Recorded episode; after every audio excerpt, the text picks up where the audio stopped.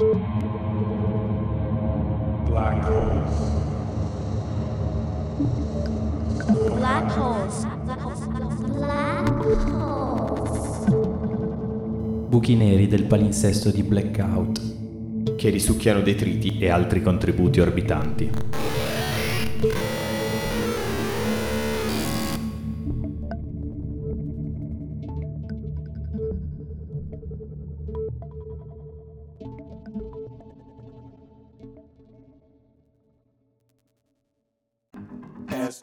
Asterisk News. Garage. Trash. Sleaze.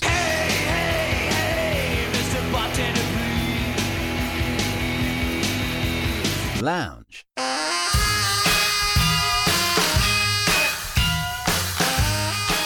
Dave Crider's independent record label Estrus Records housed a wide variety of acts for nearly two decades. Yet somehow you knew what you were getting if you saw the name on the back of the record. What distinguished the label was Crider's orchestration of sights and sounds. From a musical standpoint, the roster of bands all seemed to have chips on their shoulders. Whether it was straightforward punk rock or seedy exotica, someone was pissed. And from a presentation standpoint, the artwork was largely overseen by famed graphic artist Art Chantry. This summer, London's Carrero Press is releasing a coffee table book showcasing the label's history through artwork, interviews, and never before seen photos. The hefty bastard is called Estrus Records, shoveling the shit since 87. Author Chris Alpert Coyle has been a long-time friend of Crider's and was tapped to be the writer for the project in late 2018. Coyle admits he knew very little about the label when he first met Crider more than a decade ago. He says that the project was a sort of history lesson on a friend's life defining work. The only thing I'd heard about Dave Crider before I met him was that he was the guy who coined the phrase "fuck off, you fucking fuck basket." I didn't even know he was in a band or ran a label. Um, I just knew him as an angry guy who called people fuck baskets. To tell you the truth, I never understood the term at all, but it just made me giggle the first time I heard it. It still does. basket. Oh yeah. Anyway, so Dave's a great guy. I got to know him. Got to learn about the label. Blah blah blah blah blah. It's all in the book.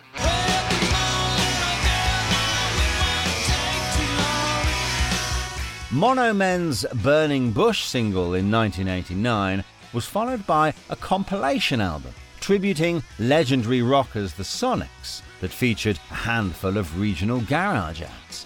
Estrus began generating a strong following and continued an intense release schedule at that time. It was nearby Sub Pop Records, though getting most of the spotlight through grunge.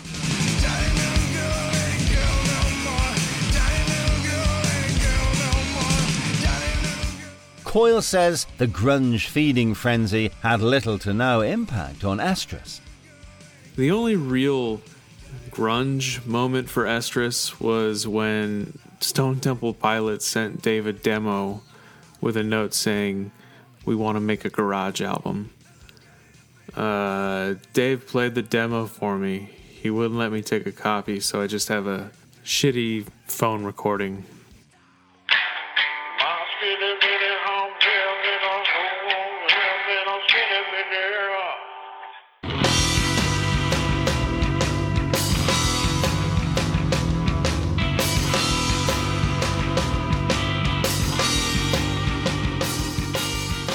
Designer Scott Sugiuchi was handpicked by Art Chantry to lay out the graphics. I first met Scott when he ran a children's pharmacy called Sugiuchi's Pharmaceutis. Though Shovel in the Shit contains testimony supporting the theory that Estrus was one of a kind, its visuals are the true artifacts. There's a great story in the book about how Art Chantry murdered this dude and used the guy's blood as ink for a Fallout single. you know, art was just doing a lot of things that artists just don't do today, you know?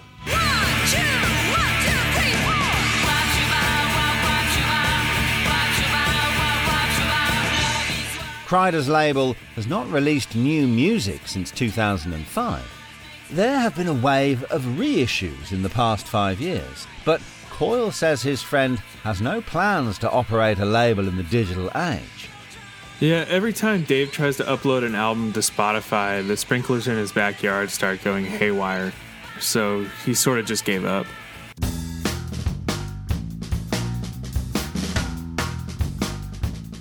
I later asked about the hardest parts of making a book of this nature. He says the project changed shape multiple times. Yeah, at first it was going to be 100% oral history.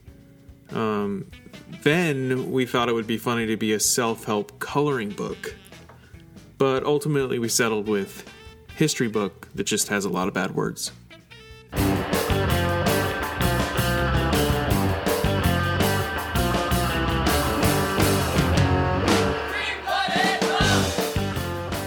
Coyle says Shoveling the Shit will be out this summer. And he adds that he's excited at the early workings on festivities surrounding its release. But for those details, you'll have to stay tuned. In London, I'm Archibald Baldiarch.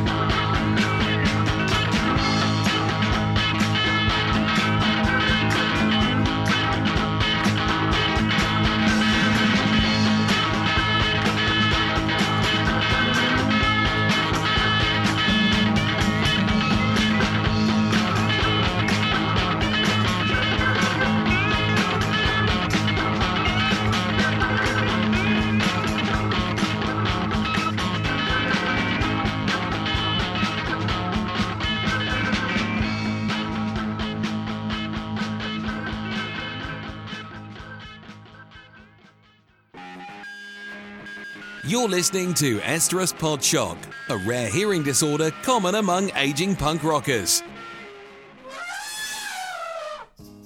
Hello, my name is Gilbert Theristum.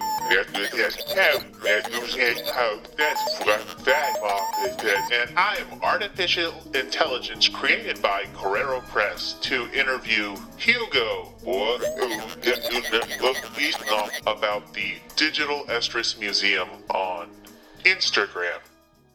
First question for Hugo What sparked the idea to launch the Estrus Digital Museum? I started with uh, with idea or of collecting uh, everything Estrus, and um, later on I started doing the um, Tim Kerr's website, and from then on, uh, because I worked with a lot of his uh, archives and um, a lot of images, a lot of um, information.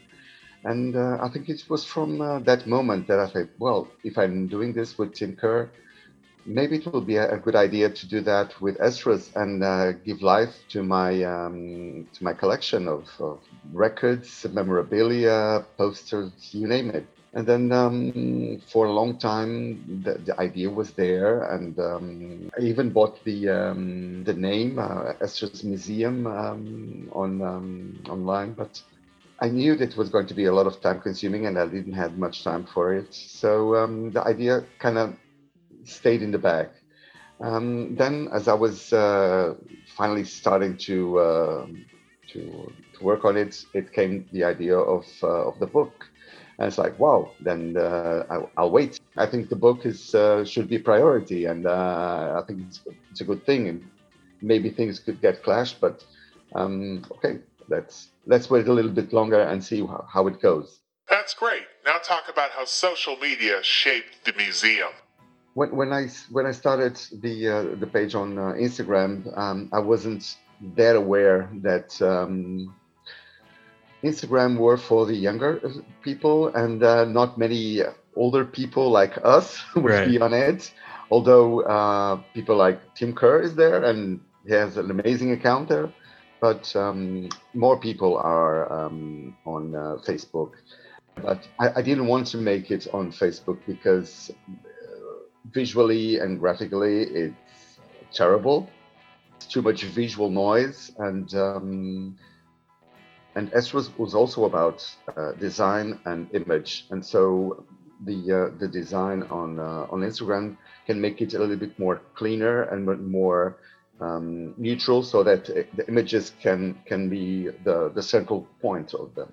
I noticed that uh, the more time goes by and um, the info gets shared on uh, on socials or on websites or in fanzines, um, people that were there with Estrus uh, from day one, they started to show up. It was like, whoa, nice! Like, uh, um, that makes you really happy. Sometimes I, I got some feedback for people that uh, I almost give up on this but your your um, museum that's what keeps me on instagram or I just made this account to see your um, your museum because that was people that uh, used to buy um, records back in the early 90s. Uh, they would go to the um, to the Garage Shock shows or other Estrus um, events on on the West Coast, for example, mm-hmm. or on the East Coast, or even in Europe. So that's what keeps me going. And, and unfortunately, I haven't been um, uh, posting that much lately because um, I haven't been with a lot of free time, but uh,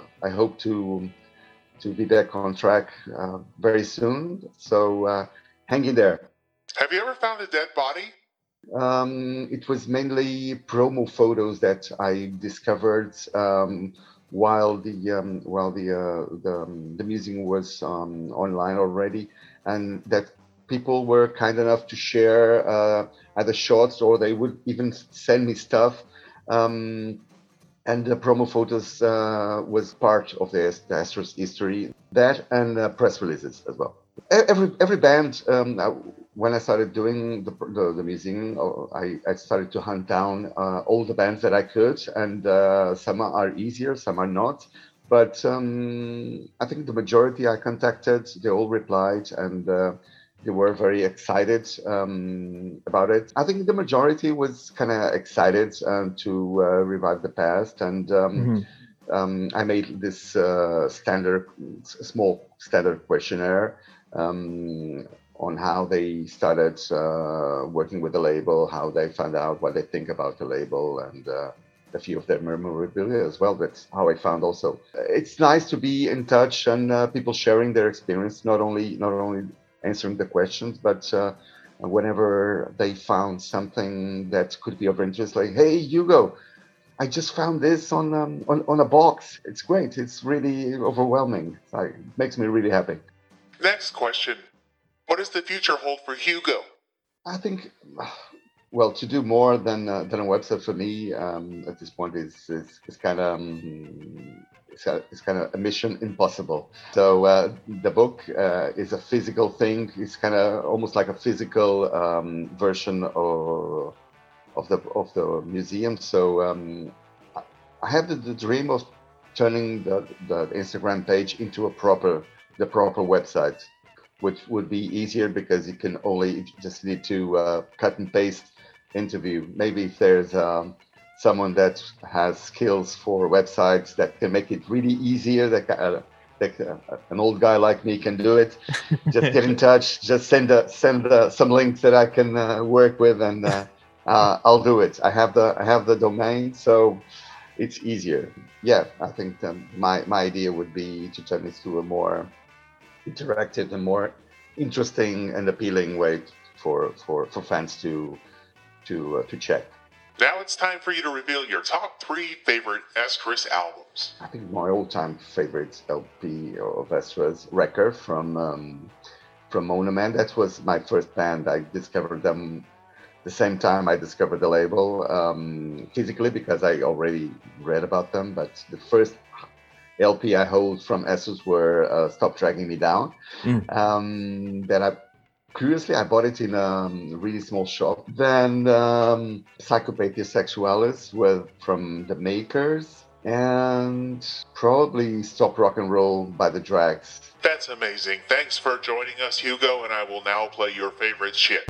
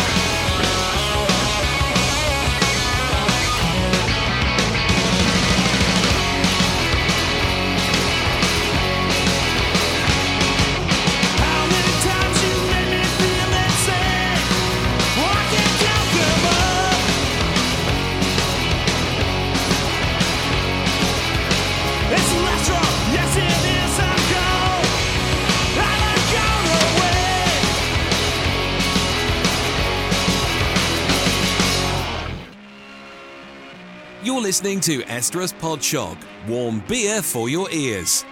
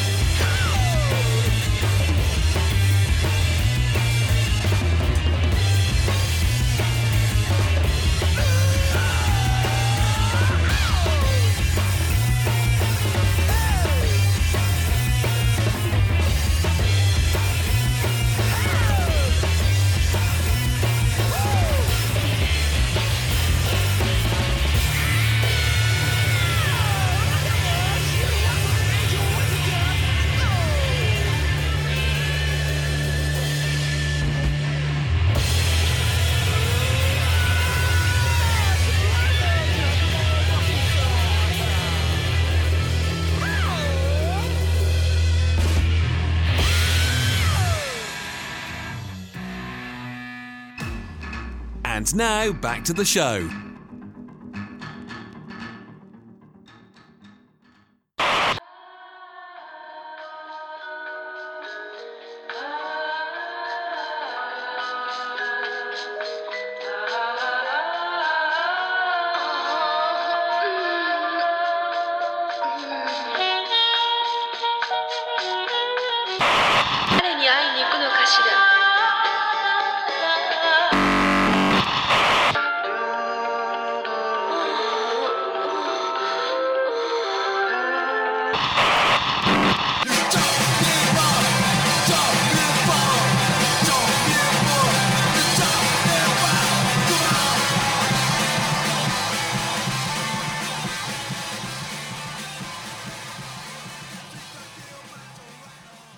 Chris here. Uh, I thought it would be neat to give you a little sample of the book in audiobook fashion. I recruited a few friends to read some of the parts from the International Band Oral History chapter. I'll read the narration part. Oral History Lesson International Stage Worldwide Noise Making. Estrus releases sprout up internationally. Eight and a half different countries have been represented through Estrus releases, nine if you count Canada. The nature in which connections on the international front were made varied, of course. In some cases, it was the Mono Men's travels overseas netting a batch of new buds. Other times, it was fellow label head honchos and bands reaching out to Crider. Three pockets that had significant traction included ones in Scandinavia, France, and most notably Japan. And of course, Canada. Al Von Zipper, the Von Zippers. The first time I would have met Dave would have been when the Mono Men toured through Calgary in the early 90s. Maybe with Prison Shake. My first impression? Straight up dude.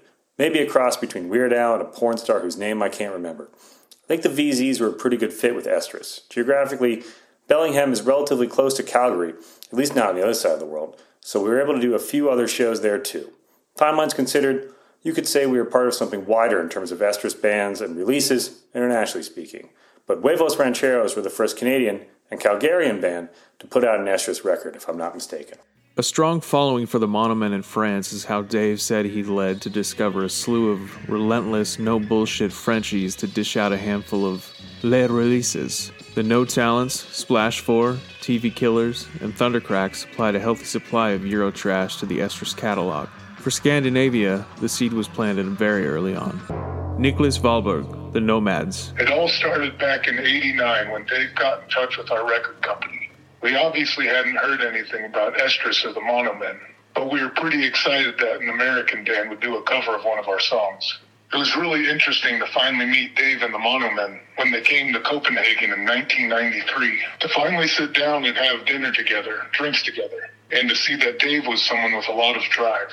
Seemed like he was the kind of person that could make things happen. It was so cool to get together with people like Tim Kerr and to meet up with Mike Carroll and hear him say the Nomads were an inspiration for Poison 13. To hear things from people like that was very cool for us. Aside from the Nomads, Estrus unleashed wax and compact discs for Sweden's D Rangers, Hellacopters, and Sewergrooves, as well as Finland's Flaming Sideburns. The Estrussel sounds from the Far East. The Japanese night at Garage Shock 1993 proved to be momentous for both the label and garage and punk rock circuits in Japan. Following the event, Estrus would go on to work with the 5678s, DMBQ, Straya 2020, Gasoline, The Goners, Jackie and the Cedrics, Mad 3, The Machine Gun Elephant, The Royal Fingers, Supersnazz, Switch Trout, and of course, Teen Generate. Note, the majority of the commentary from participants in Japan were translated by Mari Tamura. Rock and Thunderbolt Inaki, Jackie and the Cedrics. came to know about Estrus through Barnhome Records, an import record store in Shinjuku, Tokyo. The owner, Mr. Yoshijarwa, also had his own independent label called One Plus Two Records, which released the Mono Men records in Japan. We first met Dave in November 1992 when Jackie and the Cedrics opened for the Mono Men in Seattle. Our bass player, Rockin' Jellybean, realized at the last minute that he couldn't travel to Seattle. So Yoshiko of the 5678s filled in on bass. She was already coming along for the fun of it anyway. If her performance of the night was an audition, she definitely didn't make the cut. But Dave thought it was good. After the show, we followed Dave's car to Bellingham to stay at his house. I remember eating a burrito at a convenience store late at night. Dave played some hard to find vinyl and cult B movies for us. He also had a beautiful blue Stratocaster that he let me play on. Seiji, Guitar Wolf.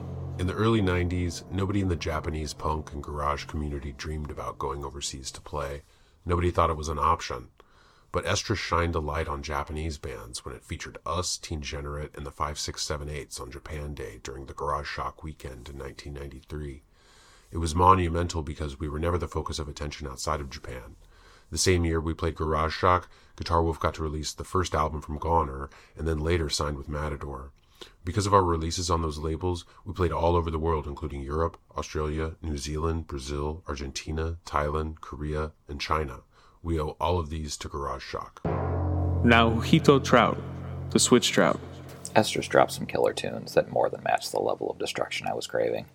Those definitely set a standard in the music community I was a part of, something I kept going back to in order to stay true to myself. Dave's involvement and the excitement with our releases were beyond what we expected. It was as if we were working together, even though we were separated by the ocean. It brought me almost to tears every time I received the finished product.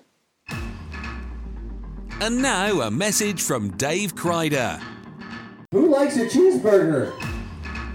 And now some music.